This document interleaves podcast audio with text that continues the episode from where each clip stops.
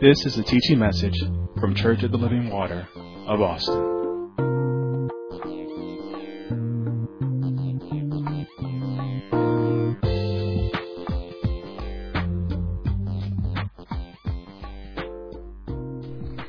If you will, let's go to our foundational scripture because we had made a curve last week and God is still preparing us for many things that is to come.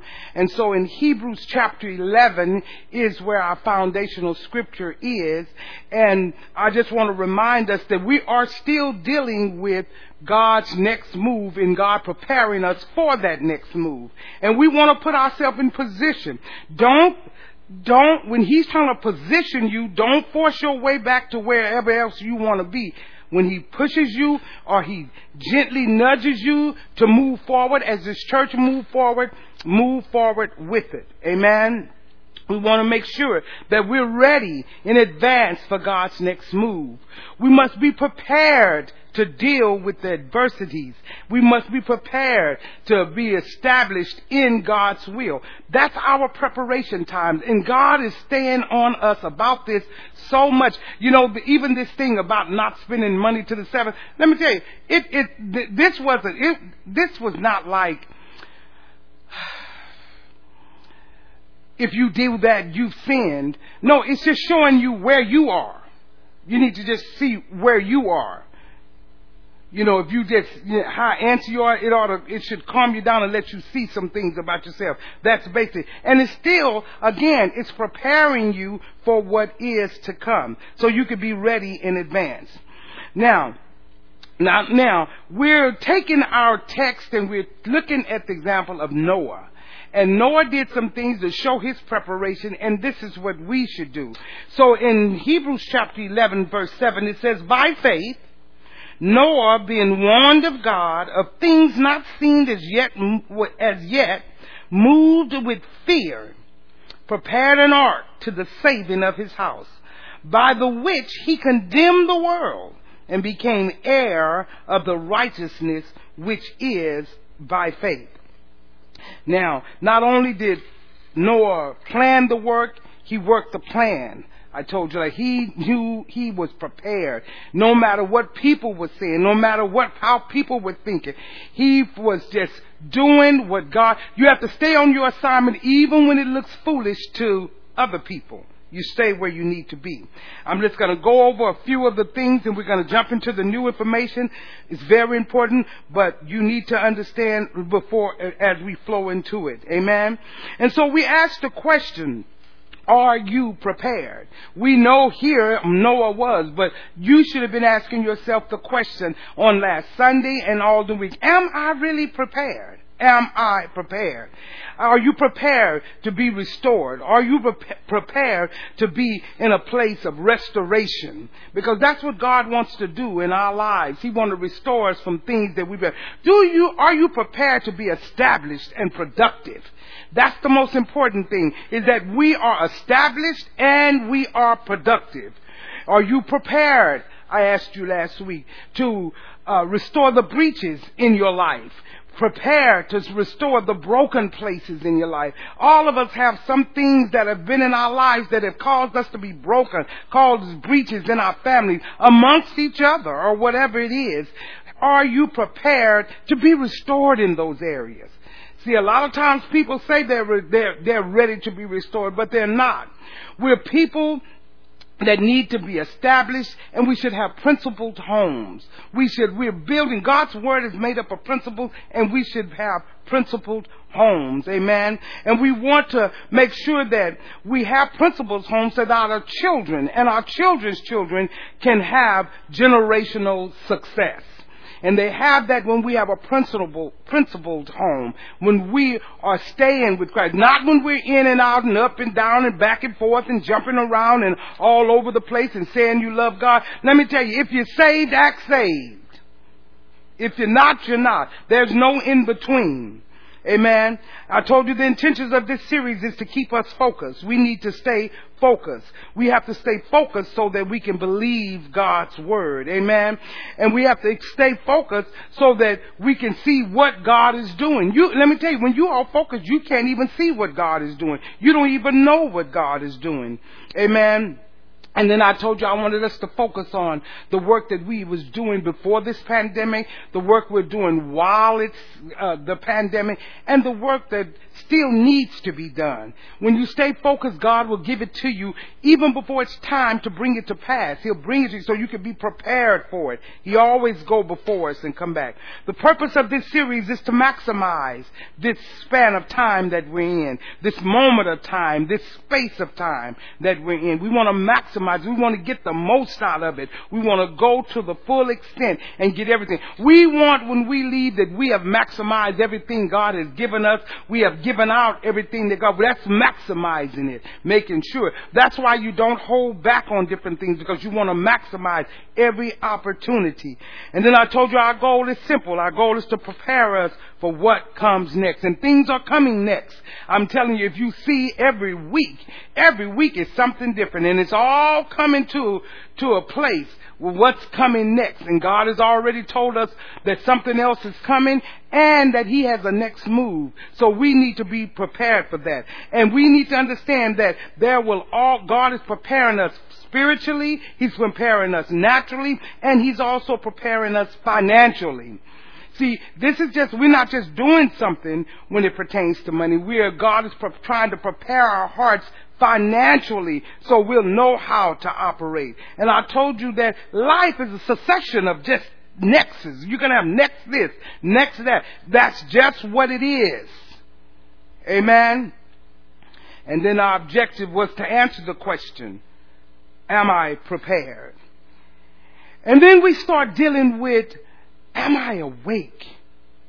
We start looking at what does it mean to be awake. You and I told you you can't be prepared to do anything if you're not awake. You can't be prepared if you're not awake. And you can be awake with your, I mean, you can be asleep with your eyes wide open. Amen. Then we ask the question, we ask, are you prepared to make the commitment? God is always, uh, you know what? God always comes back to us with the commitment part. Are you can are you prepared to be make the commitment? See, when God gives you an assignment, you got to be committed to it. And then we said, "Will you are you prepared to obey?" See, if you committed, then you have to obey. You can't just say, "Well, I'm committed," and don't do it. You got to obey. Amen. Then we ask, "Are you prepared to set things in order?" Everybody's not. Let me tell you, even though things are out of order, everybody's not prepared to set things in order. We also ask the question, "Are you prepared for the challenge?" Listen, you're going to always have challenges in life. So you got to be prepared for them. If you got one and you just finished one, guess what? Another one's coming. There's going to always be challenges. Amen. And then we ask the question, are you prepared to establish the will of God? And we went to Matthew and we dug that out and we unpacked that. And beloved, you already know those things. We're not going to go back through those. Amen. Then I told you during this span of time, it is essential that we be awake. It's essential. It's a must that we be awake. And I'm telling you, the way you be awake, you gotta be listening to the word every week. You gotta be praying. You gotta be studying. You gotta go to, through the scriptures. You gotta read the word. You gotta do all those things. You gotta stay out of bondage. Stay out of foolishness. Those are different things that will make you prepared. Amen. And so we said uh, that awake means that you are alert, that you are aware, that you are able. That's what, that's what being awake is. Are you alert? Are you aware? Are you able to do what God? Because then you're on the ball. You're you're quick. You're like, okay, I, you know, I hear what He's saying, and I'm moving. God will put situations, allow situations to come up. God said, move, and it's time to move. I'm alert. I see it. My fingers on the pulse of God. I'm alert to what He's doing. I'm alert to what He's saying to me. I'm aware of what He's saying. I don't let it get past me and say, "Oh, I didn't even know." Oh, you know what? I didn't know that was God speaking to me. You, you know what? You don't want to do it too late. You want to be right on point. Amen. And then we said when you awake, you're able to respond. Able, able. You're able to respond to the correction of God. Now that's where God's people fall off right there. Nobody wants to be corrected by God. If you're corrected by God, it's the person that's correcting you. But I want to know how do you think you're going to be corrected? Do you think God is going to get off, off off the throne and come down here and correct you? He's going to correct you through his representatives. Now, you're going to take it as the individual, but it but that's your immaturity. God, you got to respond and be able to respond to the correction of God. That, let me tell you, that in and of itself, you ought to get joy when He corrects you, because that lets you know you're His. It lets you know eh, you're His. Amen. When I respect, when I'm able, I respond in the time that I am needed. I respond. See, I don't run away in the time that I need it. I respond. I mean, when God needs me, I'm there. I, am not waiting till too late. You know, I, I'm not doing my own thing and then now God, I'm ready. Mm, no. No. That's not how God operates. You did everything you wanted to do and do all the stuff. Now I, now, now I have time for you, God. You'll find out God has given your assignment to another because nothing is going to stop the move of God. And God has probably told you that when you would not listen to Him. Again, you have to be able to respond. That lets you know you're prepared when you need it. Amen. And then I said, when you are awake, again, you are aware, aware of everything that God is doing, aware of everything around you, work, aware of circumstances, situation. You're just aware. Amen. Aware of the will of God. Now see, most people, they don't even know the will of God. They don't know what the will of God is for them. You have to be awake to that. You gotta be like, okay, I'm aware that God's will is this. His will is in His Word. You don't have to ask anybody what God's will is for your life. What is, it's in His Word. It's always in His Word. You can always find the will of God right there. And then we said you have to be aware of the seriousness of the moment. All these are serious times. Be aware of that. You have to also be aware of your role. Everybody has a role. You need to be aware of that. Amen. And sometimes, church, we can forget our roles. And so you have to be aware. Then we also have to be aware of my assignment. When God has placed you in a ministry, He gives you an assignment. And you have to be aware of that assignment. If God has given you an assignment, let me tell you, you don't have to come, let me, the, the Lord will also talk to your pastor. And be, and, and, and, and let me tell you, it will not be a surprise to her or him. It won't be, it won't be a surprise at all. It will be, okay, God, they're aware of that. Now, see, a lot of times people want the pastor to tell them. But the pastor don't have that kind of authority to tell you. But if you have that, then tell me. And let me tell you. And if if if you come and say that, and you know that you know God's given me this assignment, it'll the the pastor will agree or know what you're talking about or saying, you know, uh, that agree. And if you come with some foolishness, like, nope, God haven't told me any of that. And be like, well, I'm leaving because, you know, they're not letting me do what you want to. Well, be aware that you're well able to do that. But we're going to move by the Spirit of God here in this ministry. Amen. Then you have to be aware of your own limitations.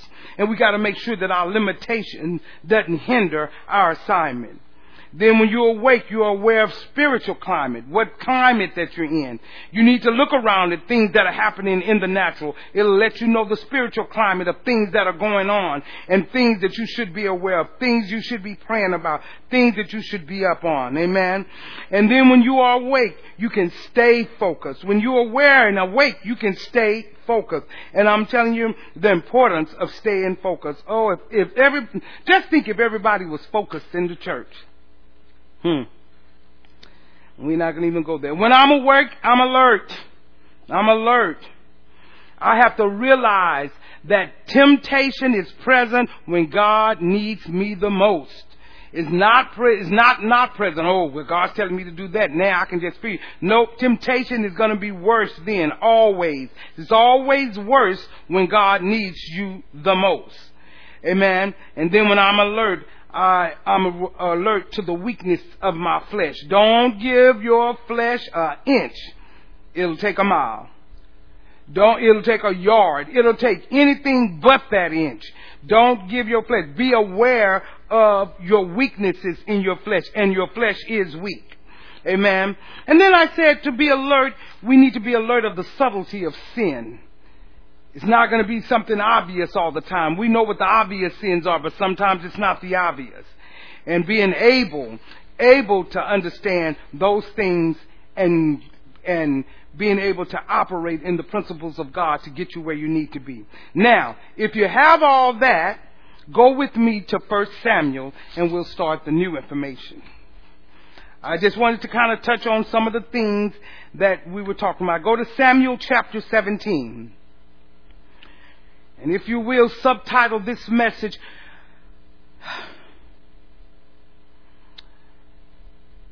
Is my heart prepared? Is my heart prepared? And before you can say, I know my heart is prepared, because I, you know, I have good, good hearing, I hear it, you know, listen, don't worry about it. Don't worry about it. Just, just, just, just hang in there with us though. Amen. Now, this is why I, why I want to deal with, are you prepared? Is your heart prepared?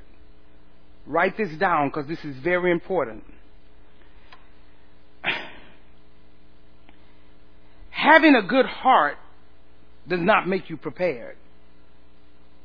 Having a good heart will not make you prepared.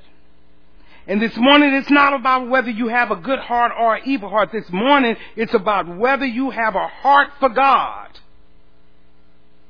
Whether you have a heart for God. Are you with me?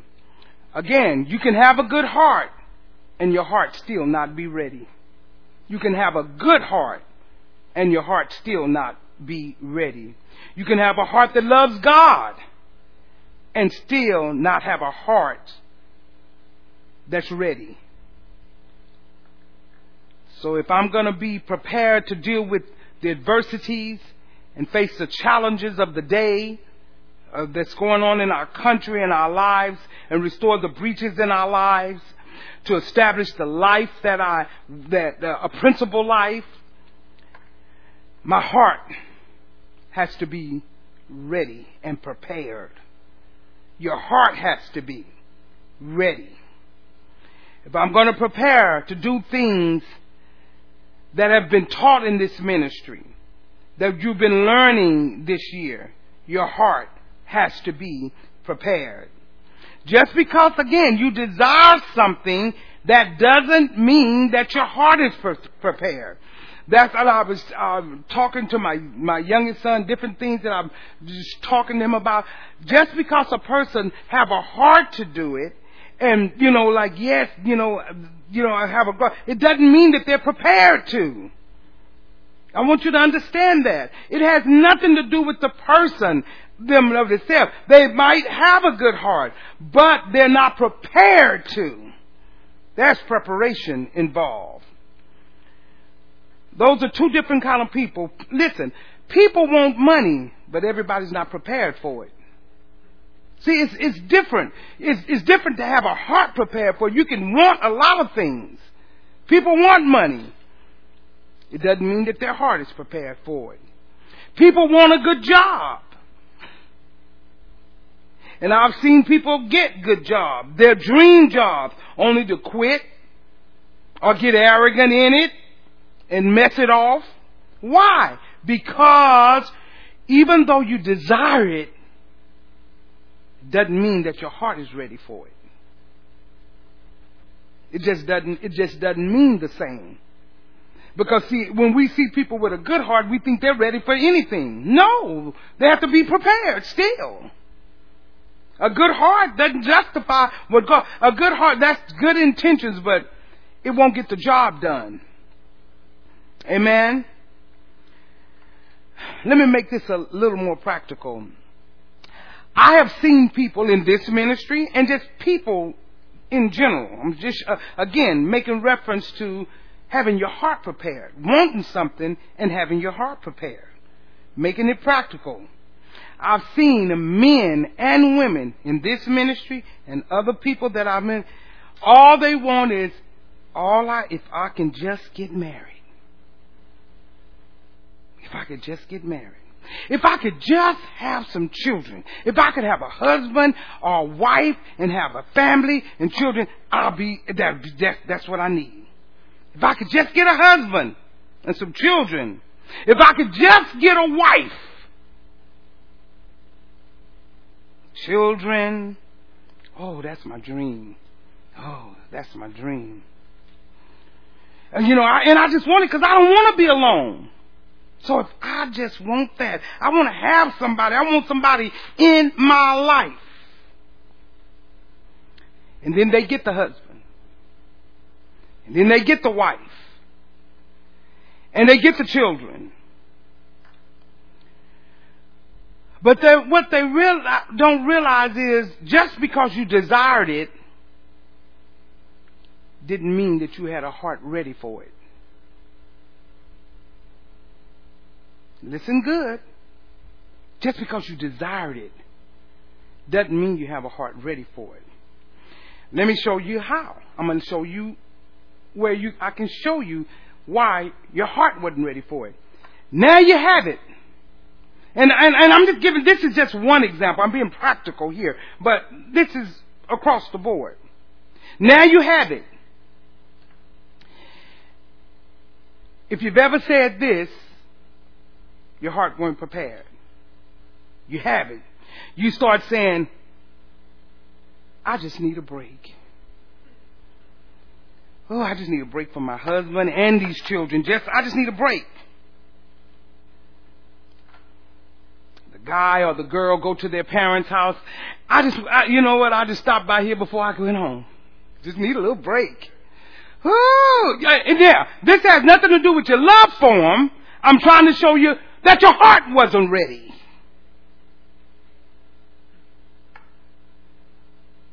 Oh, those children ran me out, and oh, the wife. Oh, that's a whole nother story, but I ain't even get in that with you. Oh, my husband. Oh Lord, all he want to work, or he's not work, or he's lazy, and these children, are they both talking at the same time, and three. And I'm saying both because see, I got two grandchildren to live with me, so I'm just saying both, so nobody won't get all offended about, you know. No, uh, I don't care if you have one, you're gonna get it. And now you have all of that going on, and what you're saying is, they're wearing me out. I'm feeling depressed. I'm feeling down. I can't do what I used to do. I can't do, now it's, now, your heart wasn't ready for it, even though you desired it.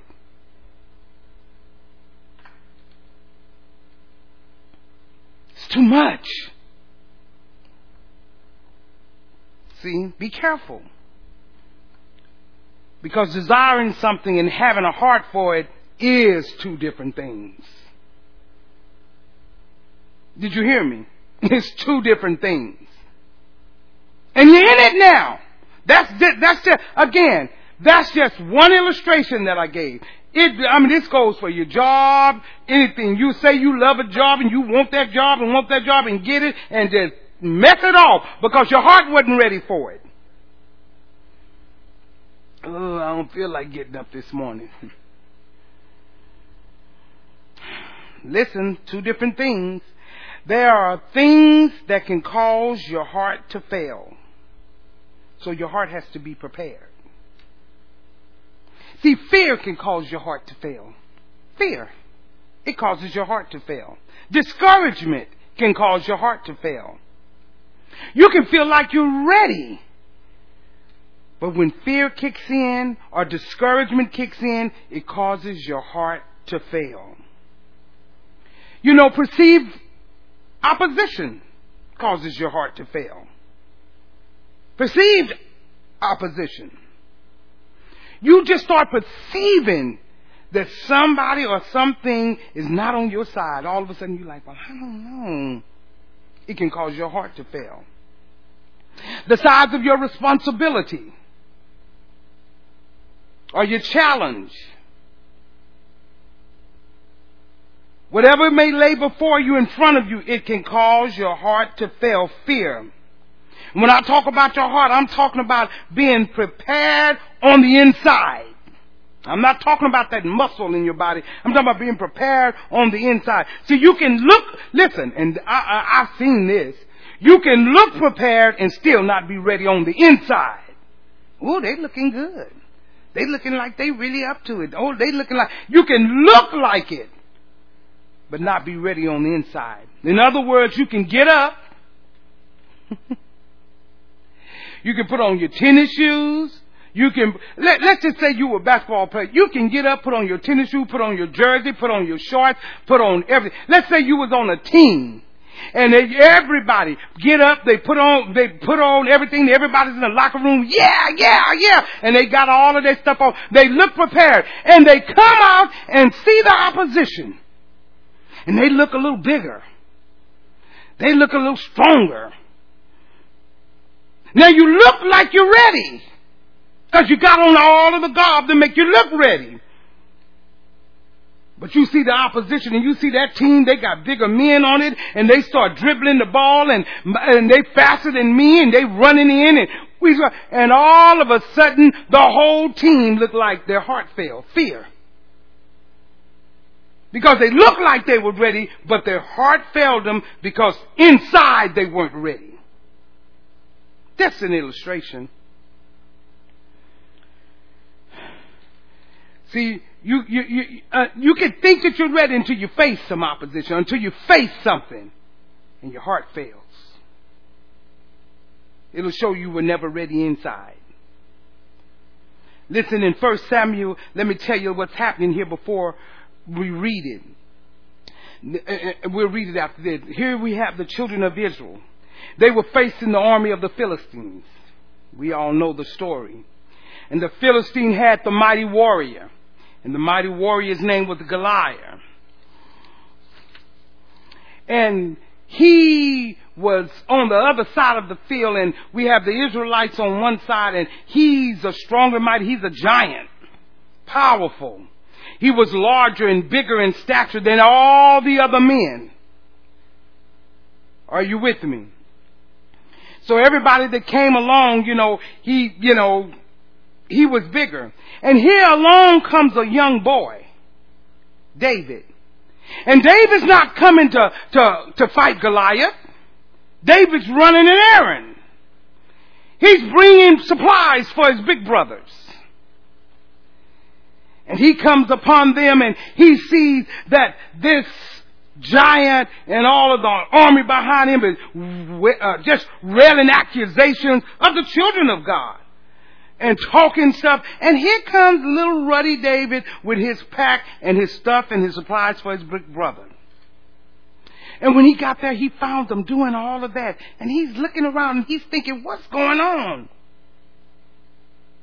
He looked at the soldiers that were for battle. The ones that he was coming with his brother. He's looking at that. And now they look like they're ready. They got all the garb on. They got everything. But on the inside, they were failing. They were failing. And when he got there, he found the army of Israel nervous, trembling, scared, fear. They were dressed like soldiers and looked like soldiers, but was in fear. So David began to inquire. What's going on here? What's happening here? Because I'm coming up here to bring deal and what's going on? The whole army began to tell him that there's a champion over there.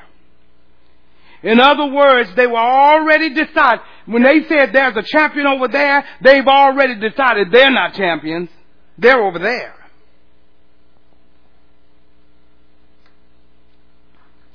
And all of them were afraid to go against Goliath. Not because everyone was afraid so much of of going up. They because they had a whole group. Everybody could have ran up on them. They was they was afraid as a whole. Listen. And so David is walking around, he's looking, and everybody's afraid. So here's the king. He gives a decree. He said, anybody that'll go up against this giant, go up against him, he said, I'll give you houses, I'll give you, I'll give you my daughter to wife. I'll give you my daughter to wife, I'll make you wealthy, I'll sit you in a high seat, I'll do all that, I'll give you everything. Basically, he was telling him, I'll give you anything that you want, anything you can think of that you could want if you go against Goliath. And in spite of that decree, nobody stood up. They was like, they wanted it, but they was like, Ugh. they were not willing to take a chance. So David said, I don't understand. Now remember, he's a boy over these men. He said, I don't understand why nobody want to stand up. I don't understand why nobody want to go up against this circumcised Philistine, this uncircumcised Philistine that's coming against the Lord. Why don't anybody want to go up against him? And while he was complaining about that, David, and he said, nobody's willing. Y'all allowing him to make a mockery of you and the Lord God of Israel? And when they started, and when they heard that from David, then they started mocking David. Get on out of here. You ain't nothing but a boy. Drop those supplies out and get on out of here. Go on back and be a shepherd, what you've been doing. You don't know nothing about this. You, you get on back over there to the farm. And I like, you know, I like him being the little boy. This, you know, this ain't even about you. I don't even know why we answering you. Get on out of here. And we'll pick it up at verse 29. And David said, What have I done? Is there not a cause? He went from one soldier to another. He, look at verse 30. And he turned from him to a, towards another and spake after the same manner. And the people answered him again after the former manner. So he's asking them, what have I done? Is it not a cause? And they say, get on out of here. He's like, but, and then he go to somebody else. What's going on? What have I done? Is there not a cause? What's going on? What's going on? But we need to address this. We need to address that this uncircumcised Philistine is made, and he's a boy. They're men. Look at verse 32. And David said to Saul, let no man hearts fail them because of him. Thy servant will go and fight with this Philistine. He said, enough. Don't let anybody else's heart fail them. Don't let them be afraid because of this challenge. Because it looks, it's a challenge. It looks like a challenge to them. Don't let them be afraid. I will go and fight the battle. And see, that's what God is looking for in this ministry and looking for among his people. Somebody who will have the attitude of David. See, everybody else was armed for battle. They were armed for battle. Externally, they were armed. But all of them was externally armed for battle, but David.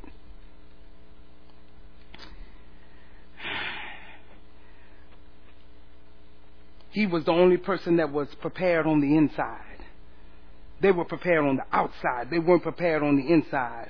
God is looking for people that are internally prepared, not just looking prepared.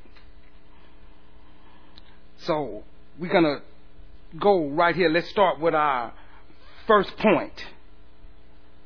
My heart is prepared when I am strong and courageous. Not every one of us is ready to be strong and courageous.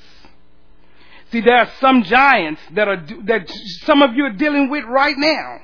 Some of us are dealing with giants in our lives right now. And not everybody. When we face the giants that we face, we have to be strong and courageous. David said, is there not a cause? Now, all of them that was armed up, they knew it was a cause. They knew the cause. That's why they were there. What he was saying is, where is your strength? Where's your strength? Where's your courage in this time? Where's all, you got all of that on? Listen, if you're gonna restore the breaches in your home, if you're gonna be established and have a principled home, if you're gonna be prepared to deal with the adversities and challenges, you're gonna have to be strong and courageous. You gotta have courage. You're gonna have to be strong. Some of you don't even know the ones that's coming your way. And it's time to get strong now. It's time to lift your spiritual weights now. So when it's come, you will be strong and courageous. Cause it's coming. If you're gonna stop the deterioration in your homes and what's happening in your families, you're gonna, it's gonna require strong and courageous. That's what it's gonna require. And David was strong and he was courageous. God challenged Joshua and he was strong. He told Joshua, if you're going to do what you go in there and do what you need to do. Joshua was there. If you're going to be ready, go in there and you have to be strong and courageous. Do what you're going to do. Do what I told you to do. Just do it. See, we got overthinkers. You think yourself right out of God. You'll scare yourself into fear and your heart's going to fail you. Paul understood it. Paul said, I am willing to suffer even unto death. That's called strong and courageous. And he challenged Timothy the same way. He had told him, be strong. Be courageous. You're going to have some challenges. You're going to have some challenges just because you're young. I'm going to have some challenges just because I'm a woman. My son will have challenges just because he's young. Jesus, to finish his assignment and redeem us, he was strong and courageous. He had to say, nevertheless, thy will, not my will, but thy will be done. See, that's strong and courageous. It's not about me. Now watch this. Everybody is not ready to be strong and courageous. But here's the good news. Everybody can be. That's the good news. Everybody's not, but everybody can be. But you gotta get yourself prepared. Listen, life is not for the weak. Life is not for the weak. If you want to be successful in any area in life, you have to get yourself to be prepared to be strong and be prepared to be courageous. You have to prepare yourself on the inside. I'm not talking about looking like it. Listen, the thing that God is calling us to do, it's not for the weak.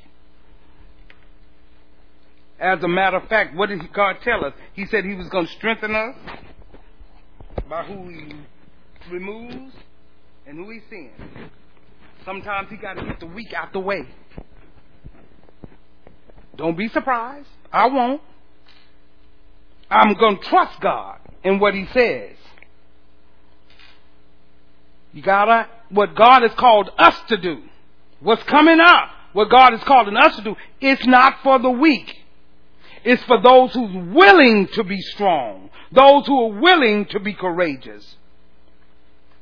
Do you think you're going to be able to restore your family without some strength and courage? You won't. You have to have the strength and courage. That means you got to have put your foot down when it needs to be put down. You got to say what you need to say. You got to be strong in the midst of it. You got to say it whether they want to hear it or not. That's strong and courageous. You don't bend it for them. You don't compromise it for them. That's courageous because that's when God's going to be on your side. Not when you compromise. Do you think the breaches in your life and some of them that have been in your family from generation to generation, do you think they're just gonna dissolve without you being strong and courageous? No, they will not. You have to be strong and courageous.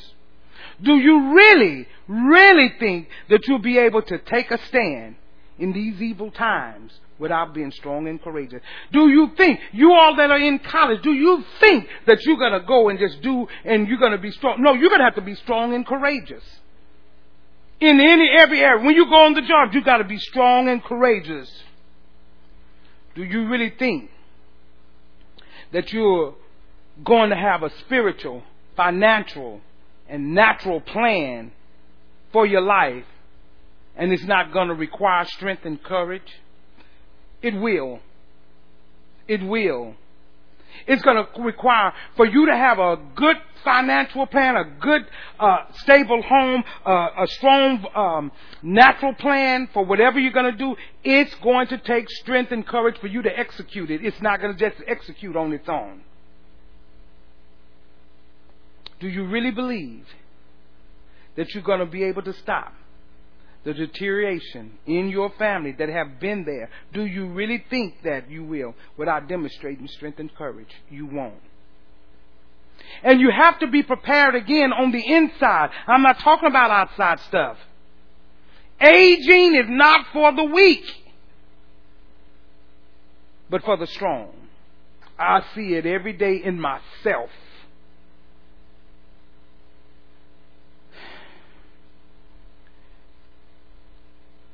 Aging is for the strong because guess what? You have to demonstrate strength and courage to grow and be mature. You have to be prepared for that. Do you think you can stay married without strength and courage? Do you think you can bring your children up in the nurture and admonition of the Lord without strength and courage? See, you're not going to be able to do it on your own. I'm raising my children. All, you, you're not doing it in the nurture and admonition of the Lord because you don't have the strength and the courage for it. Listen, the good news is if you have, if you don't have it on the inside, listen, it's available to all of us. That's the good news. It's available. Now here's the key. Here's the key. Knowledge makes you strong and courageous. Knowledge will make you strong and give you courage. I'll say it again. Knowledge will make you strong and give you courage. Ignorance causes you to, your heart to fail. Knowledge makes you strong and courageous. Ignorance causes your heart to fail. Now listen, get this. Knowledge only makes you strong and courageous if you accept what you know. See, it's not just getting it, you gotta accept it. Why is it that David had courage to face this giant and the people who were trained to go and fight didn't? It is because David accepted and he knew some things that he had been taught. He knew some things that he had gone through, and he accepted what he knew as knowledge, and that gave him courage. Because see, he had been spending some time with God. And he knew and he accepted that. So, so that leaves you to say, well, what were they into? Because that's the only reason why he was strong in correction. He knew the knowledge and he accepted it. His brothers that was up there didn't accept it. They didn't accept, they didn't accept what they knew as truth. And they would talk just like David. They didn't accept it as truth. And their hearts failed them as a result. Make a note of this. My heart is ready when I know who I am. I have to know who I am. That's what gives you strength and courage. When you know who you are. Not only because of who you are, but I accept who I am. See, I don't not only know who I am, I accept who I am. I accept that I'm a believer. I'm ex- I accept that I'm called by God. I accept that. David knew who he, who he was. He knew he was a child of God. He knew that he had the favor of God. And he knew he was a member of the tribe of Israel. See, he knew who he was. Ask yourself, do you know who you are? He knew David knew that Israel was a central plan of God for the redemption of men. And that knowledge and that acceptance of that knowledge gave him strength and gave him courage. See, he knew that. It gave him strength and it gave him courage. Joshua, he knew who he was. He knew what God wanted to do through him with the children of Israel. Moses, my servant, is dead. Now I'm going to do something through you. And it gave him strength to run around the wall and courage. When Paul was trying to encourage Timothy, he said, Timothy, I know your mother. I know your grandmother. In other words, he was saying, I know who you came from.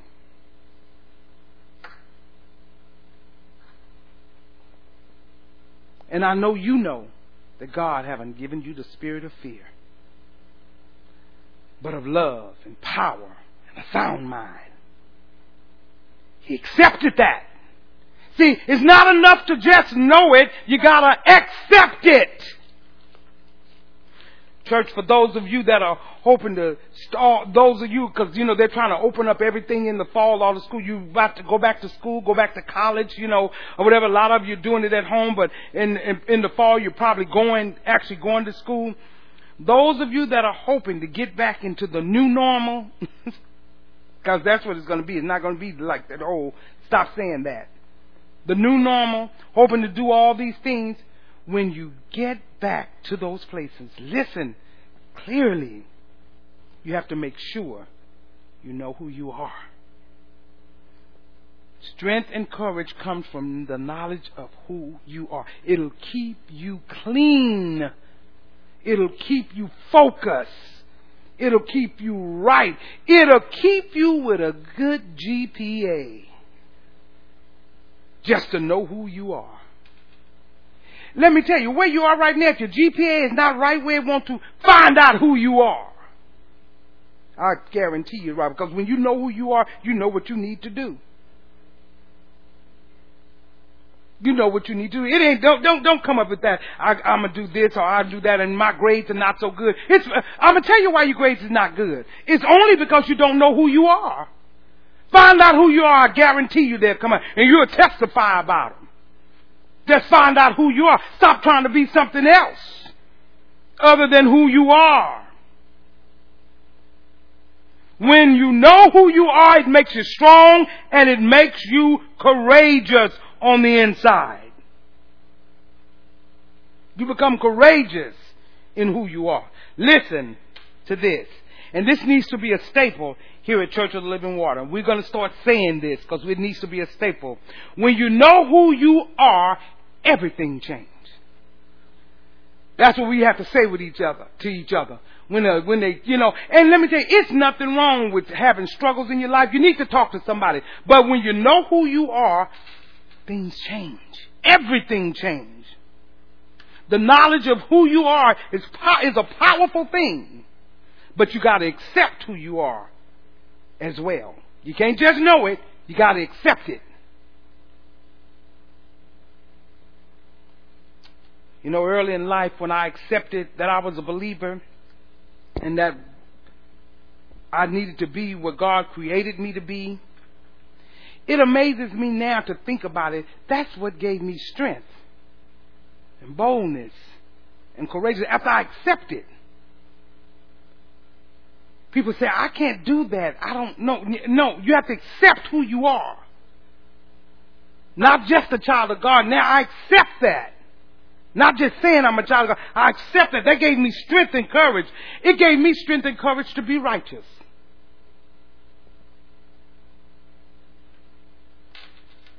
When I say that, I'm, I'm saying it this way. It gave me the strength and the courage that I wasn't overwhelmed it wasn't an overwhelming task to be righteous. See, it's an overwhelming task to try to be righteous when you don't really know who you are. And you're not, re- I'm a believer, but I don't quite know. See, you haven't accepted it. So it's a task to be righteous. But once you come into the acceptance of who you are, you'll find out it won't be so overwhelming. This is what God created me to be.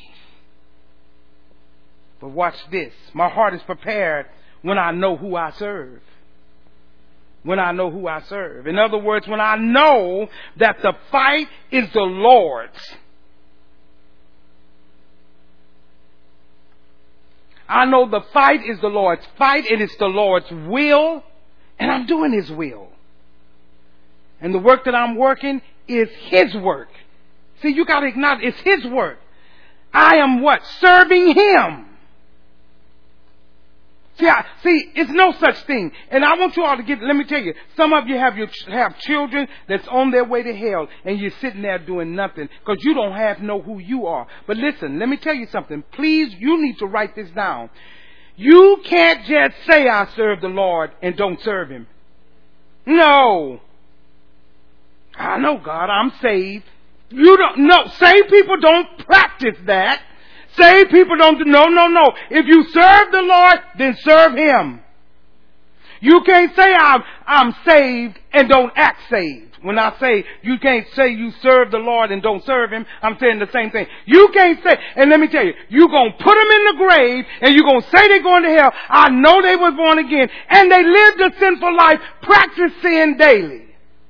No, I'm not saying everybody's perfect, but I'm gonna tell you, those who know who they are, and have accepted it don't practice sin. They don't practice it. They don't plan to do it every day. They don't just execute. No. I didn't say they may, they may fall, but they know how to get back up and get on track. But practicing sin, when I was a sinner, I practiced sin. I went to work with attitudes practicing. I planned on it before I went, before I would go to work. I'm going in, I ain't talking to nobody today. I don't want nobody talking to me today. I'm going in with an attitude. I'm going, uh, you practice sin.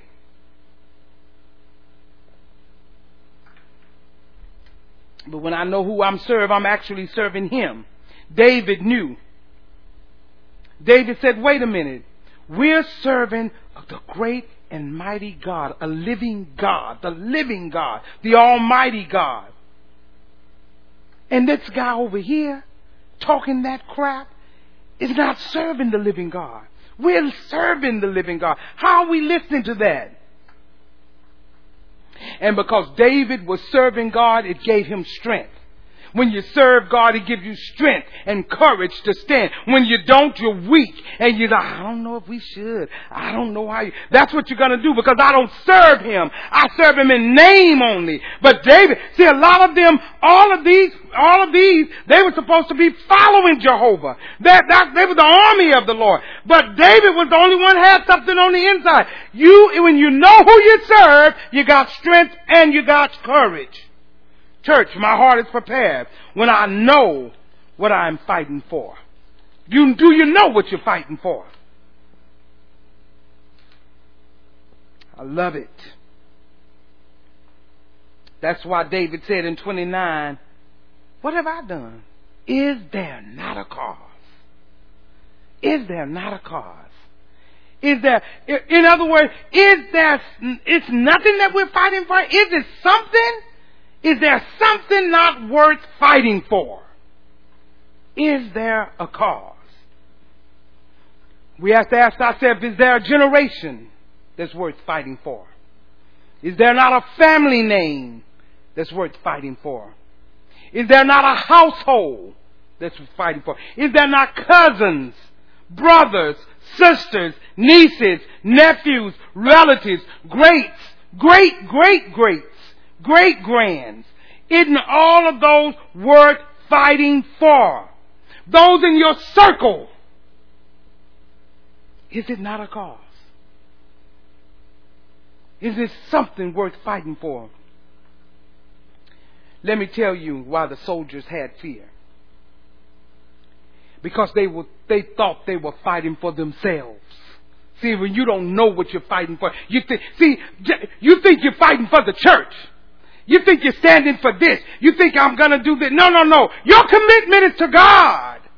They could, they, they lost it because they thought they were fighting for themselves. What gives you strength and courage is when you realize that I'm not fighting for myself. I'm fighting for the Lord. And I'm fighting for the benefit of somebody else. I'm fighting the good fight of faith to stay in this, to walk righteous so somebody can call. Uh, you know, because, you know, we don't have to fight the devil. He's been defeated.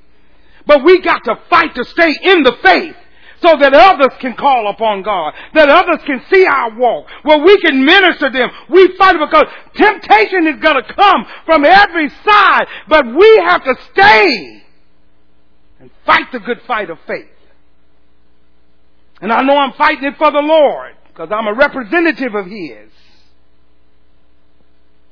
See, nobody will lay down their lives for themselves, but everybody, when they understand, listen, everybody, when they understand that they, they understand who they are and who they're fighting for, they're willing to lay down their life for somebody else. When they understand that.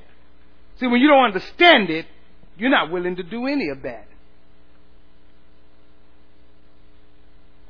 Fear is personal loss. Ooh, that's good.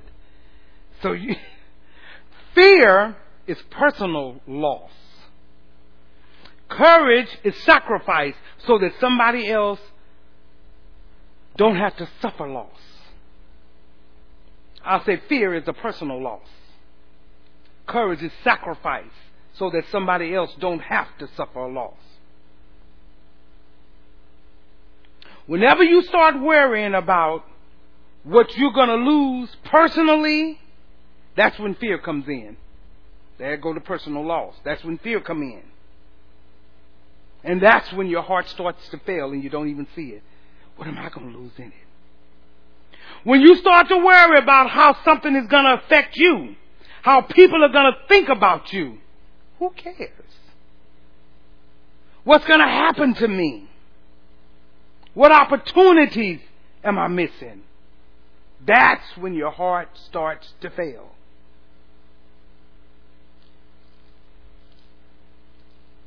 That's when your heart starts to fail. When you start to worry about how something is going to affect you.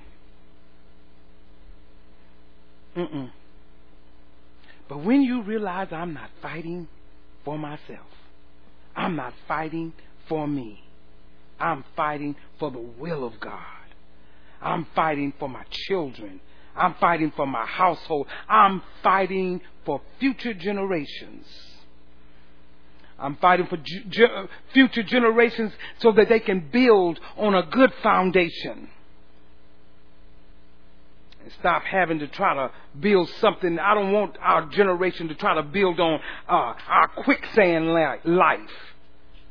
Where we just didn't do nothing. We were just always talking about it, but never any fruit in our life. Quicksand life.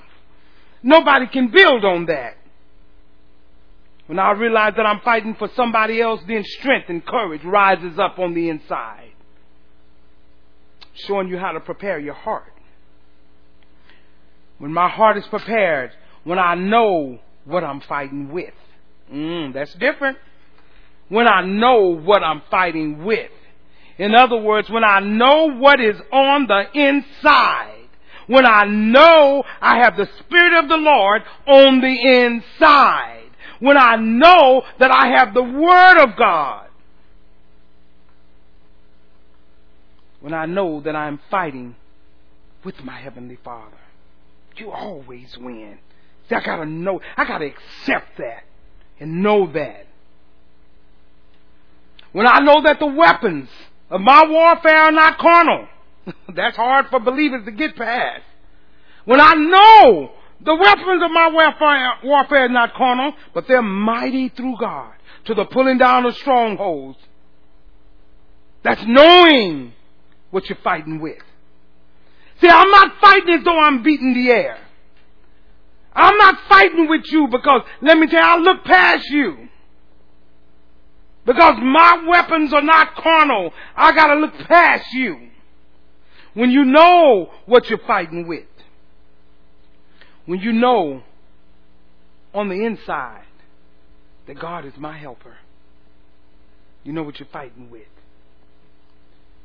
When you know that He'll empower you and strengthen you, it gives you strength, it gives you courage. Church, my heart is prepared when I'm strong and when I am courageous. Point number two, my heart is prepared when I make the tough decisions. I have to learn to make tough decisions. You can make tough decisions. Now listen, if you don't have strength and courage, you will not make tough decisions. You will not. If you are not strong and have courage, you will not make tough decisions. See, the tough decision was to listen. The tough decision was to go out and go out and fight Goliath. That was a tough decision. But the army had no strength, no courage, and they could not make that tough decision. They would not go out. They could not make the tough decision. Why? They were not, their heart was not prepared. But because David had knowledge hmm, of who he was, I love that. That gave him strength. It gave him courage. He was able to make a tough decision. When you know who you are, you can make the tough decisions. I'm telling you. In church, I understand it. I know it. I get it. Not everyone is ready to make tough decisions. Everyone's not ready for that. You know why they're not ready to make a tough decision? Because it's a tough decision. That's why they can't make it. It's a tough decision. Can't make it. It's amazing. You see, people, they'll say things like, and I've heard people say things like, oof, I'm glad I'm not pastor. Oof, she's got a lot of tough decisions to make. I'm glad I'm not, ugh, I'm glad I'm not in her shoes. When I found in pastor transition, that's what people were saying. Oh, Lord, I don't know how she's going to make the tough decision. Oh, I'm glad I'm not in her shoes. And what they were actually saying is this I don't have on the inside of me that's what's necessary to make those kind of tough decisions. That's all you were saying. You don't have what's on the inside of you to make the tough decision. Glad I'm not pastor. But here's the thing how do you think that you're going to live life without making tough decisions? You're going to. Let me tell you, if you haven't, just wait. You're gonna have to make, you're gonna have to make tough, do you think you're gonna live your life without making tough decisions? See, instead of saying, I'm glad I'm not pastor. What you need to be saying is, I need to be like my pastor.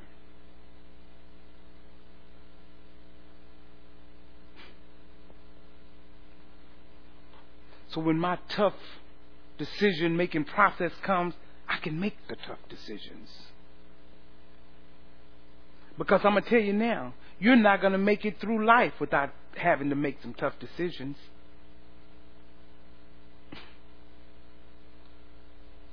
Listen, when you don't want to make tough decisions because they are difficult and you're afraid of the consequences. We're afraid of what might happen or what the negative outcome could be. But do you, but do you know that success in life is dependent upon you with the ability to make tough decisions? It's dependent on it how you make the tough decision. And listen, you know what a tough decision is? It's easy to make. A tough decision is a righteous decision. It's a righteous decision. That's what a tough decision. I have to make a tough decision. Well, make sure it's righteous. Then you know it's I made the right one. It's a righteous decision. If you're saying hey, you know, I, I'm, I'm, I'm not ready to make tough decisions. It also means that you're not ready to make righteous decisions. That's all that means. If you're not ready to make tough decisions, you're not ready to make righteous decisions. Because see that, eh, let me tell you, the decision to stay in sin is easy. It's not tough. It's easy. That's an easy decision. Just stay in sin. The tough decision is to be righteous. The easy decision is to lie. The tough decision is to tell the truth. The easy decision is to walk away from difficult things. The tough decision is to say, I'm not walking away.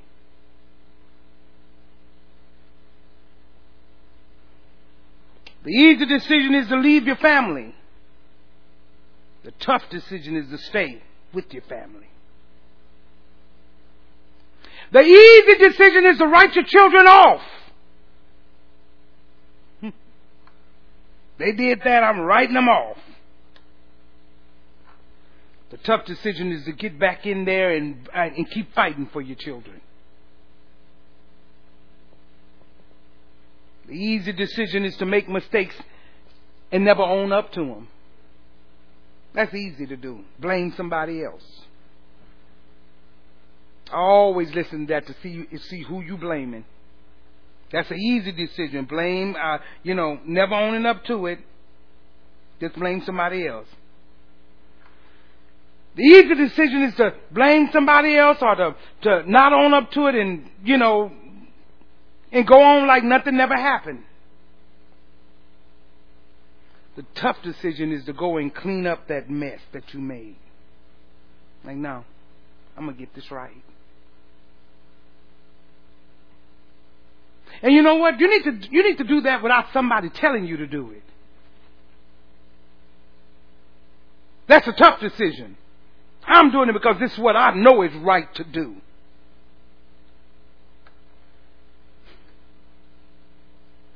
See, it's easy to poop. Everybody poop. The tough part is cleaning it up. Yeah, I said poop. The tough part is cleaning it up. Everybody and anybody can poop, but everybody's not trying to get no wipey to get it up. Mm-mm.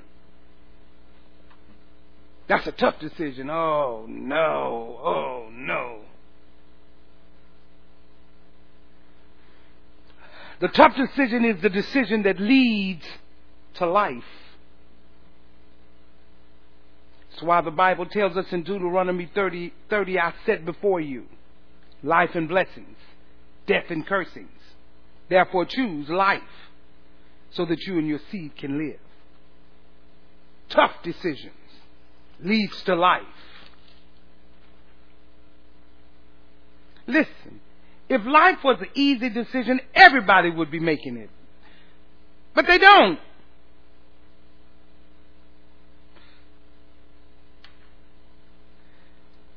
But we can see based on our environment that we live in,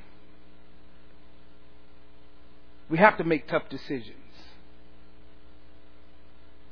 People don't even want to choose natural life.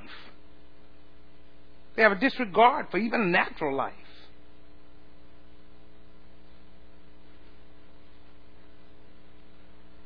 The doctors, when the pandemic first come, the doctor just told them plain and simple. Now he said, now, they said, now people, put on a mask, wash your hands, and people start protesting. They like, no. They were protesting in the streets. Some still are. I'm not putting on no mask. That was a tough choice for them. A tough decision. They were saying, I'd rather be sick and die than to make a decision that would protect me or somebody else. I'd rather live, I'd rather just get sick and die. That was a tough decision. I'm not, I know. Let's protest. It was a tough decision. See, just, listen, just because you want life doesn't, it does not mean that you're going to choose it. Just because you want it. Just because you want life don't mean you're going to choose life. Did you get that? Just because you want righteousness doesn't mean you're going to choose it. Just because you want the favor of God doesn't mean you're going to make the right decision. Just because you want your home, your family to be right doesn't mean that you're going to make the right decisions. Just wanting to do it, it takes more than that. Jesus said, narrow is the way that leads to life. And few go in there. And wide is the road that leads to destruction, and many go that way.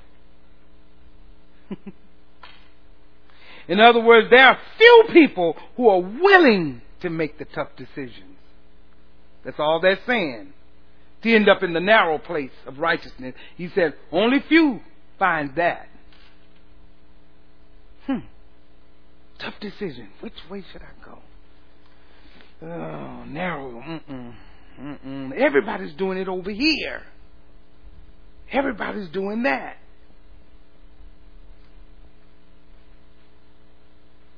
But people want to do, they want to choose the broad way. And then when they choose the broad way, they ridicule those that choose the narrow way. They like, uh-uh. Those that choose the narrow way and gotten ahead of them, now they're ridiculing them. They all they did was make the right tough decision. Young people, listen up. Don't think you're missing out on nothing. Let me tell you, you're missing out on the wrong decision. that's all that's out there for you. Is the wrong decision.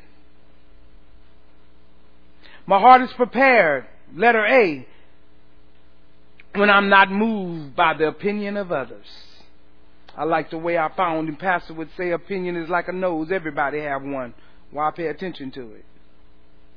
Everybody has an opinion.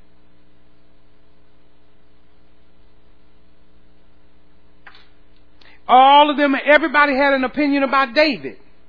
His brothers thought he was incapable, thought he was disobedient, thought he was young, thought he was a smart, smart mouth young thing coming up here talking stuff to us. Is there a cause? Thought he was sticking his nose where it didn't belong. Get on from up here. You already done dropped the goods out. Get on out of here. You don't belong here. Saul thought he was undersized because he was a boy. We're talking about big men that's been trained to fight. Here comes little David.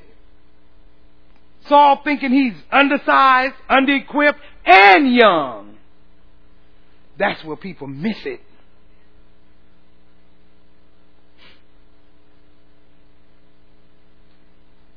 If you keep reason, reading First Samuel, I'm not going to go and read it, but First Samuel 17 on into 18, Goliath laughed him to scorn. Ha! Ah, this little kid, you got to be kidding me. Running up on me. You got to be kidding me. Actually, Goliath thought it was an embarrassment. Somebody that little cook think they go, he go take me. He thought it was an embarrassment. Uh, for, for David to even come down where he was, he was just laughing and saying, that that's an embarrassment. For Israel to send this little boy to think he can defeat me. Listen, you will never be able to do what God has called you to do without gendering the opinions of others. Know that. They're gonna say something. They're gonna say something. They're gonna tell you their denominational views of women. They're gonna tell you're gonna you're gonna that's just gonna happen. You cannot do the will of God without gendering the opinion of others. And all of their opinions are always unsolicited. I don't need your opinion. But you gotta learn not to be moved. by the opinion of others. People are going to always assume or try to say that you're not qualified. You're not able. You don't know what you're doing. You're not the person that's supposed to be doing this. And whatever it is. Listen, if you're in the will of God and fighting for His will, then you can't be moved by opinions because I'm in the will of God. I'm not moved by the opinion of others. Whatever other people have to say, I'm not moved by it.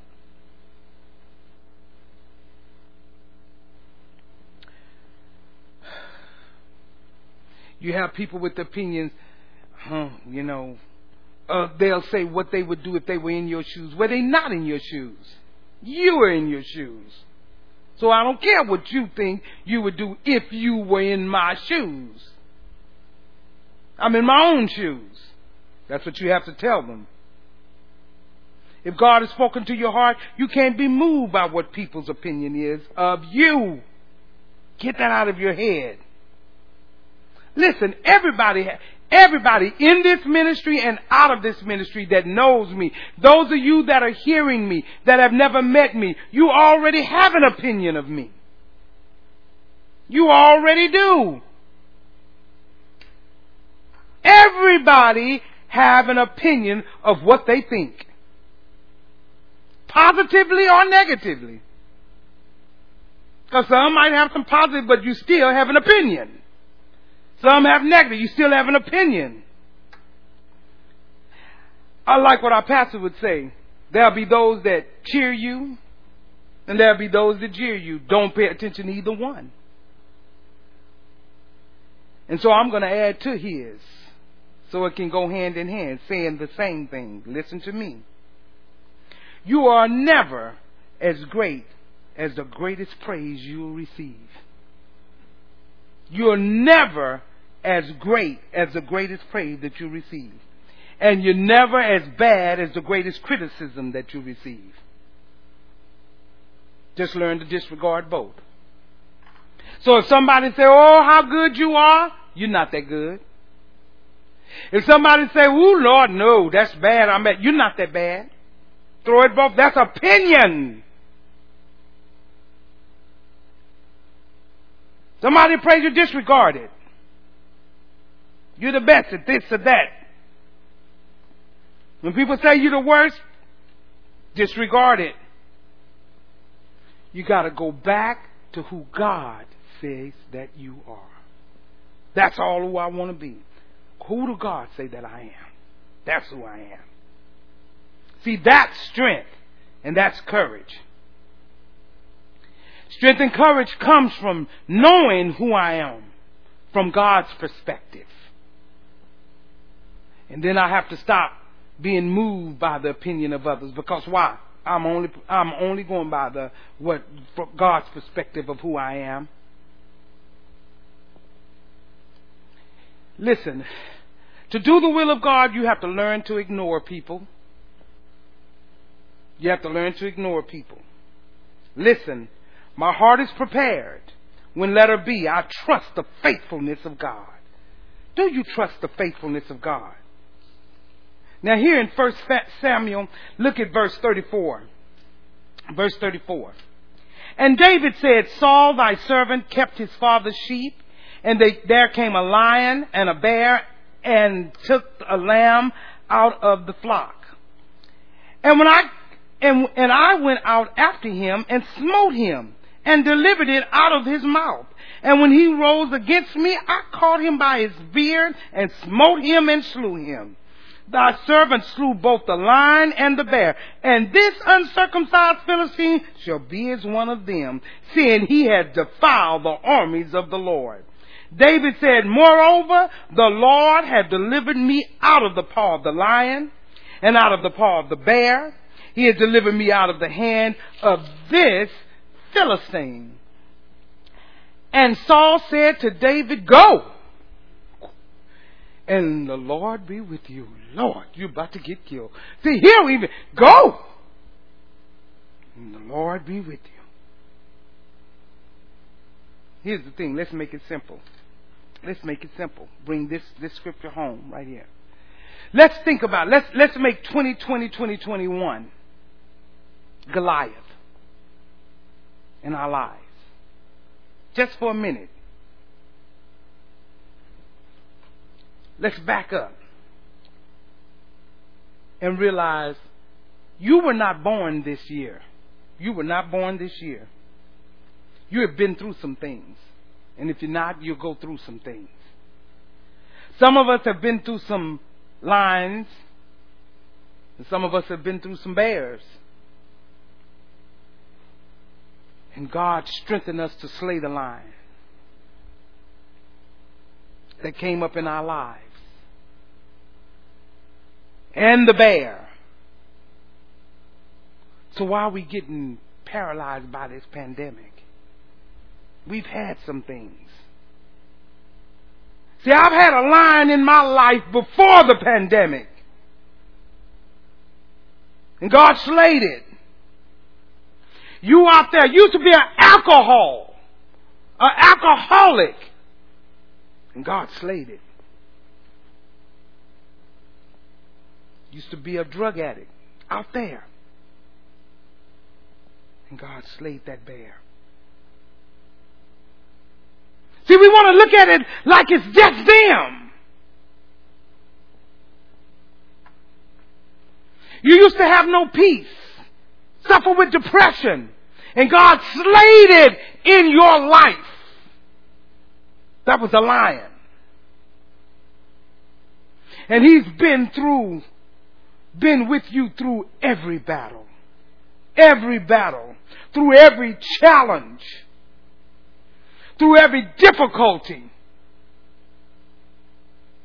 Sister Allen, Sister Kelly, He's been with you through every challenge, no matter how, no matter what you thought, no matter what. That was a lion and a bear, and He was there.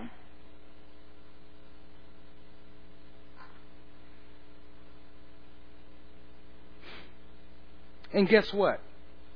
To you all and everyone in this room, whatever lion and bear that you've gone through, that wasn't the last one. There's always a next. It wasn't the last one. So listen, David realized. I just, I, I'm telling you, I learned from this little boy in studying this. One thing that David realized that you kill every predator the same way. Trust in God. You kill every predator the same way. All I'm trying to tell you is that after a while, you ought to realize that you can overcome everything, no matter what it is, the same way. How? By putting my trust in the Lord and the power of His might. That's how you overcome. That's how you get through grief. That's how you get through pain. That's how you get through every obstacle in everything, no matter what, sickness, disease, it's the same way. Every predator, it's a predator. Grief is a predator. Cancer is a predator. You defeat it the same way. Trusted in God and the power of His might. David got to a point where he understood that if God was faithful to me with the lion and the bear, he will be faithful with me through Goliath.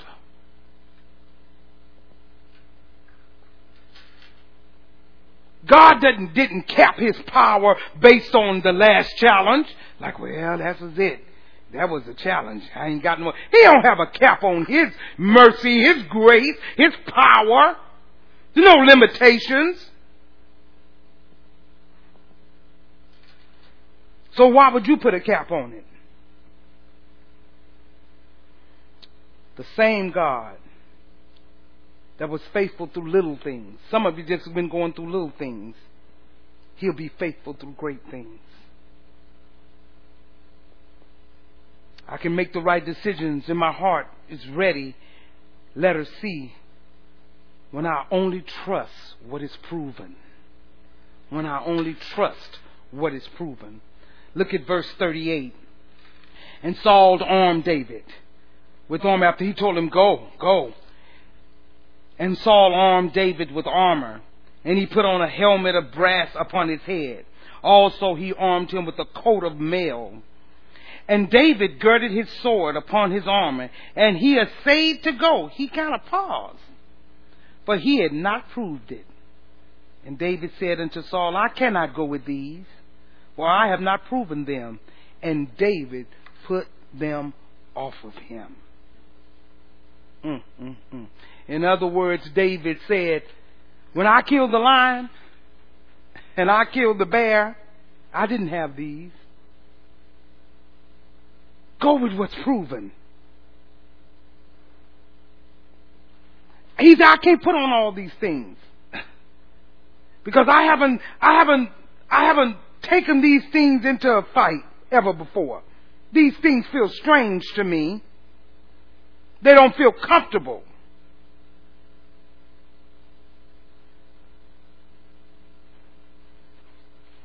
He was thinking to himself, I can only take into battle what I've had in the past. That unseen work that nobody saw. You know, when this pandemic first started, I went to the Lord. And He told me, You won't be struggling through this. As a matter of fact, you'll be better. All because you know who you are. Nothing magical. When you know who you are. So when all these things start happening, when the closing of the buildings came and all of those things, I knew what to do.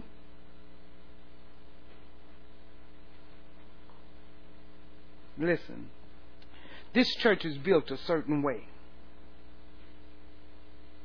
And even though it might seem like we don't have a plan, oh, but we do. Oh, but we do. We're going to preach and teach the word.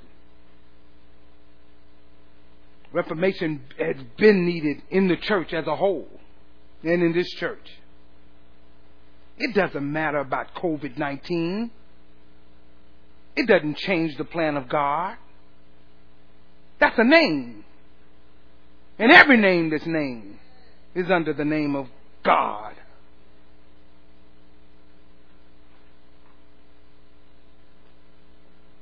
So it didn't change the plan. Now, it might change the, the, the way we execute the plan because we have a new normal.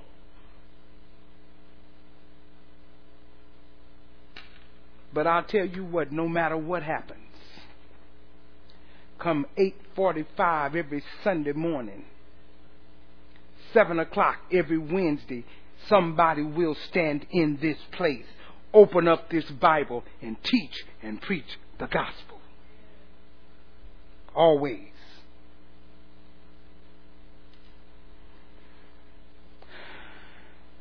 This works. It works. The teaching of the word works. It works when it was three of us in a house. It works. It works no matter what the problem is, whatever the situation is, whatever the finances, is, whatever it is. The Word of God works.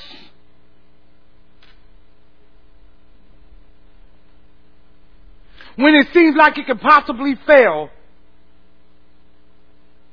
you just continue to love God. You just continue to hate sin. You push yourself forward and be the church. And God will see us through everything. Because of our hearts are prepared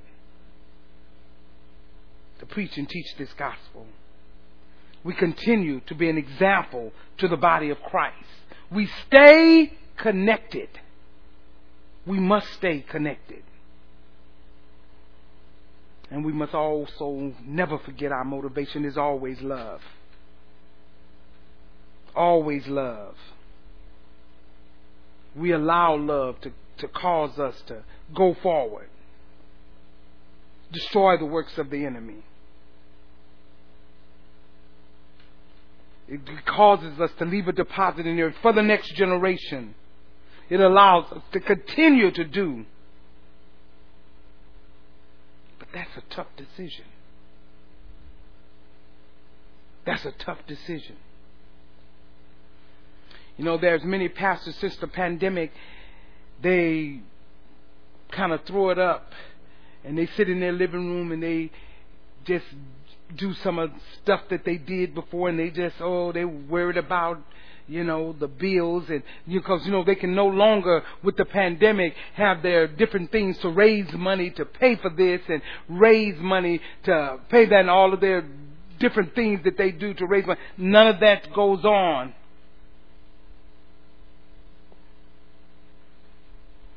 And so now they're worried.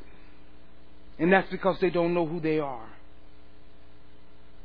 And don't know what God has called them to. And there's some pastors you might run across this and you might be listening to this morning to me. And don't be don't be upset because I'm a female. And possibly you're listening to me because you're not having church. And you're wondering if it's gonna, you know, if, if, if, if just the bills can be right. You can't charge for funerals anymore. None of that. All the things that you did, you know, you can't bring the superstar in for a concert that brought money in. See, all of that is no more business as usual. Hmm. Can't have your programs that you kind of run on the side to pay for your building to look a certain way. But on the inside, dead men bones. Well, here's my advice to you go somewhere, find you a camera. If you have a camera, use the camera. Get back in your office. Start doing the work that God has called you to do. That's all you have to do. Go in your office, spend some time on your face, and break, bake some fresh bread from the ingredients of God and feed the people. And just feed the people. Make that tough decision. The easy decision is to be lazy. The easy decision is just to sit on your couch. The easy decision, oh, we just look, you know, look what's going on and we'll, we'll see what's going on. Make a tough decision. It leads to righteousness and it leads to life. See, you gotta work with what's been proven. You gotta trust God. That's proven. You gotta work with that. You got to put on the whole armor of God. David said, I've not tested this. I haven't tested this armor, but there's something I have tested. He said, I have a slingshot. he come to find out every predator the same way. I have a slingshot, and I've never missed. Give me some stones. Let me go fight with what has been proven. See, he knew how hard the stones were. They were proven. He knew how to sling them too. He never missed. He's saying, I, I guarantee you I'm not going to miss because I've had plenty practice, the unseen work. See, to the grown men, they saw a slingshot on him. He's just a kid playing with one. But he had some private time that nobody see. Church, you have to stick with what got you here.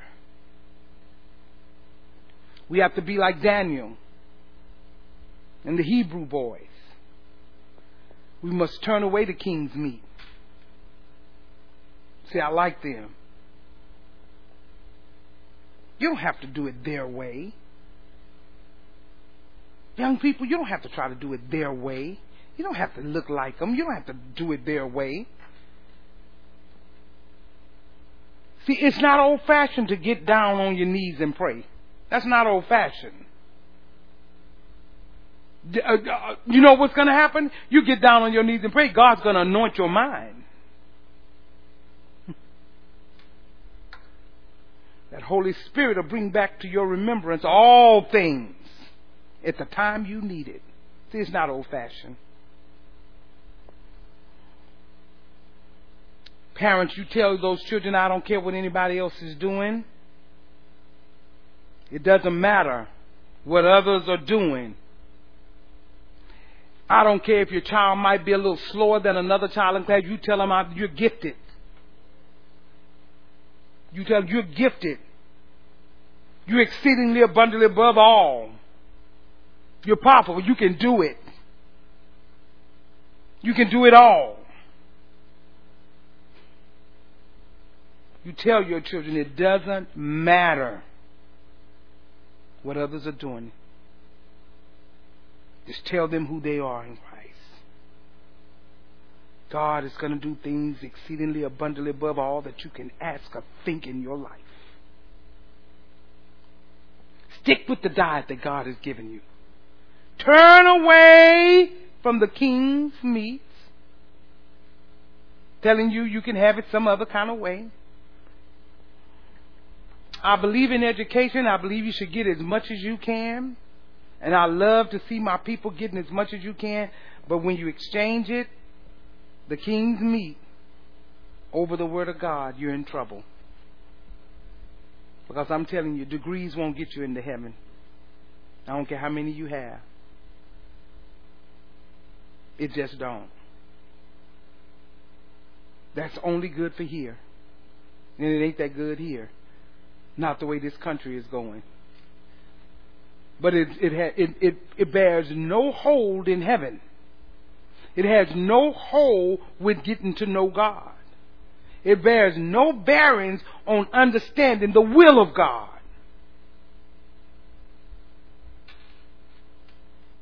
See, that means I take the meat, I chew it, but I never swallow it. I swallow the word of God. That I just gum it and chew it and chew it and chew it just so I can occupy in this world. But I never swallow the king's meat. It won't get me where I need to be. And see, you can chew it and you can operate and be successful in natural things, but you won't above that because guess what? All the natural things coming to an end.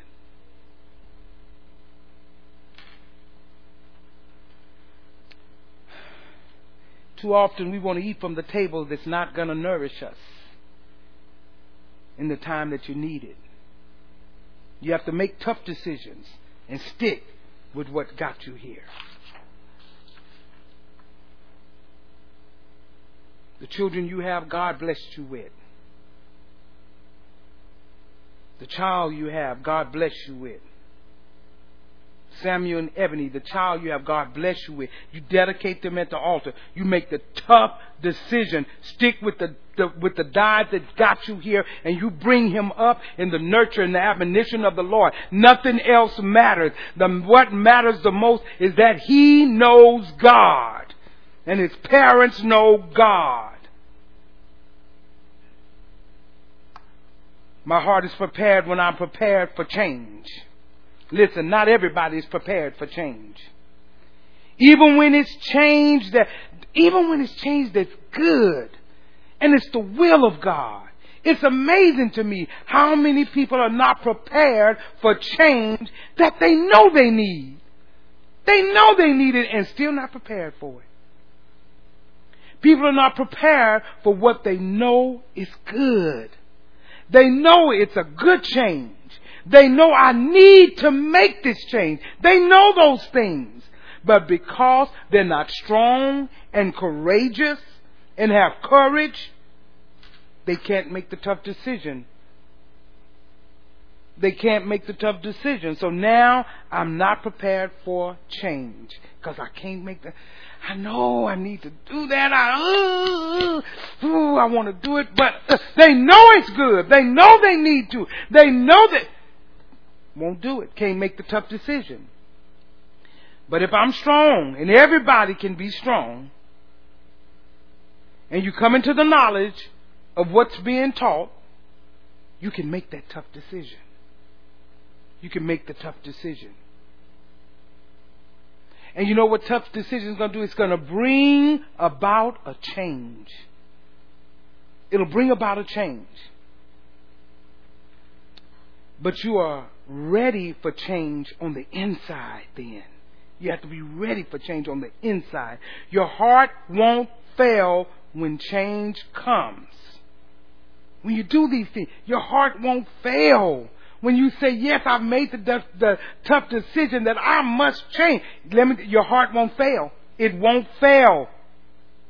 My heart is prepared when I expect things to change. You should have an expectancy of things to change.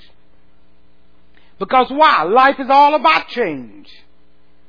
You have to get your heart prepared for change. When David slew Goliath, he got wealth. Listen, listen. So you got to be prepared for change. He slew, we all know the story. Go back and read it. He slew Goliath. When he slew Goliath, he got wealth. He got promotion. He got responsibility. He got opportunity. He got favor. Everything. But guess what? He also came along with all of that. He also got new opposition.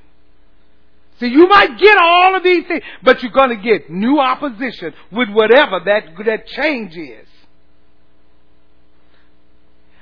And look how his change came. Look at the opposition. The same man that sent him out to fight now want to kill him. Saul sent him out, now he wants to kill him. A new opposition. The same man. And he only wanted to kill him because when David got through killing Goliath, he got more attention than Saul. He's like, oh no, uh-uh. He got to go. But David was prepared.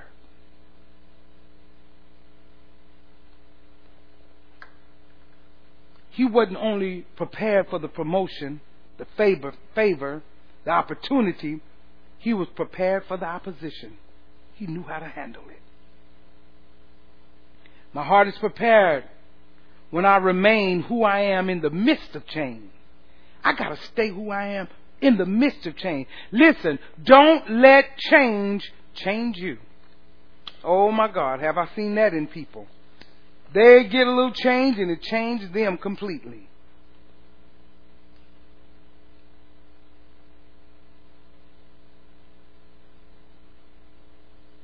Change changes things and change everything going on around you. But listen, it doesn't change who you are. Look at 1 Samuel chapter 18, verse 5. And David went out whithersoever Saul sent him and behaved himself wisely. And Saul set him over the men of war, and he was accepted in the sight of all the people, and also in the sight of Saul's servants. I like that. And David went out, verse 5. And David went out whithersoever Paul, Saul sent him, and behaved himself wisely. Saul set him over the men of war, and he was accepted in the sight of the people and also in the sight of Saul's servants. You know why? He didn't change who he was. That's why. He didn't change who he was. He didn't let everything that was thrust upon his life change him. See, you gotta see it, get the picture. The day before this, he was a shepherd boy. The next day, he was over everybody. See, you gotta see it from one deal to the other. But it didn't change him. It says he, he, he acted wisely.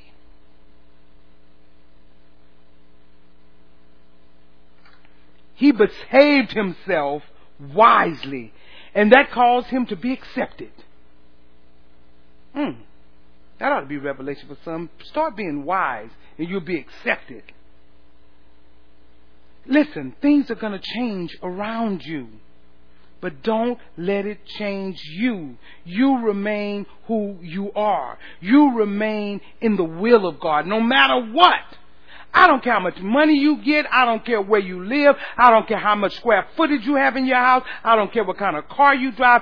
Don't let it change you. Remain in the will of God.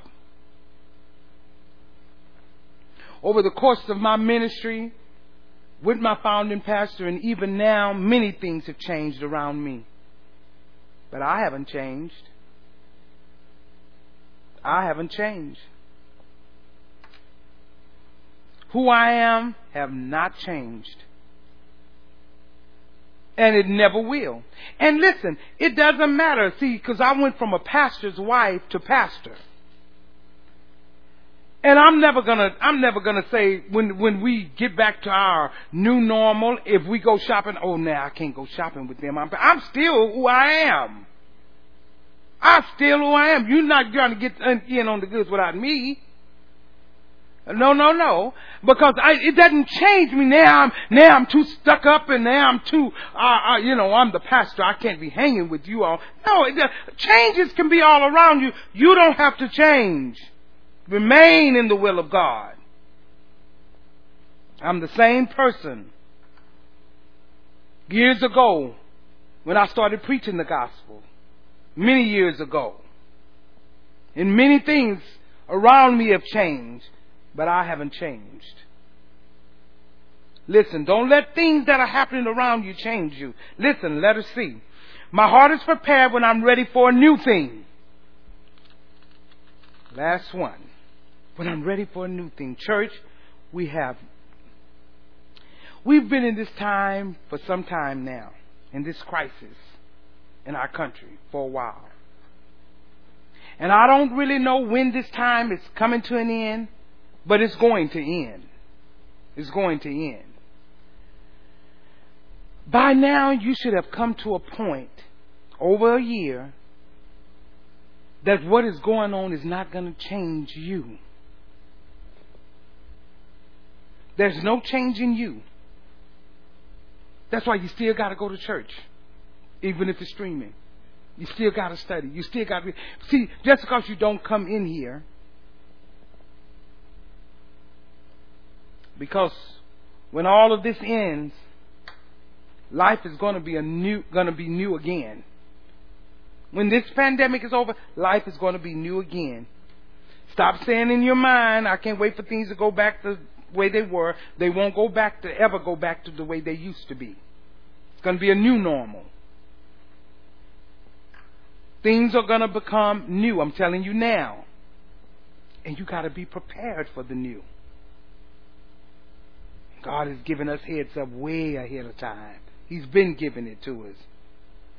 How listen, how you relate to your family is going to be new.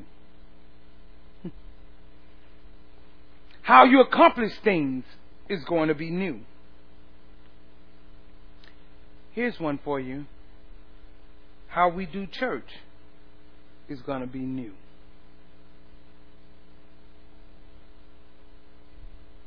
How other churches do church, I'm going to tell you, it's going to be new. How we define the body of Christ is going to be new. Not to God, just us. I want you to get this. You heard it here. For me, I'm already looking past this present time. Why? Because it has not changed me. I just adapted. I've adapted to the things that I have to do.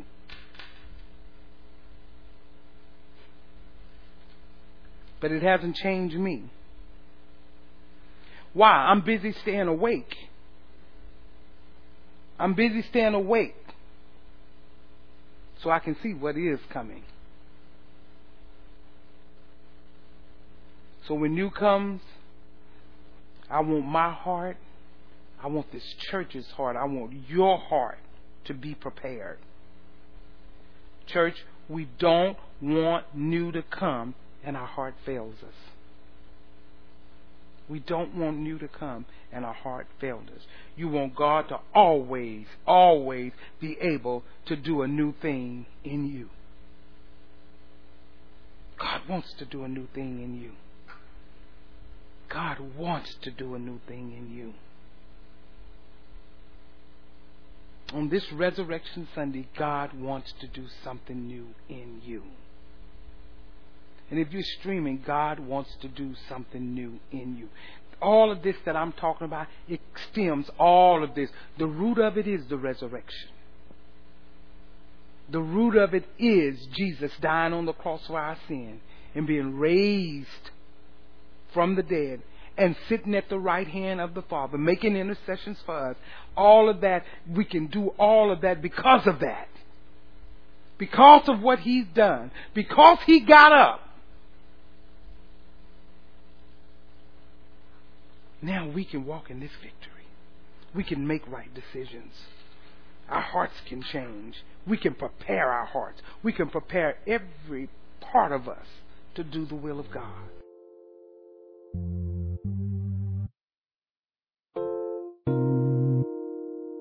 This has been a teaching message from Church of the Living Water at Austin. For more information about our ministry, please go to our website at livingwateraustin.net.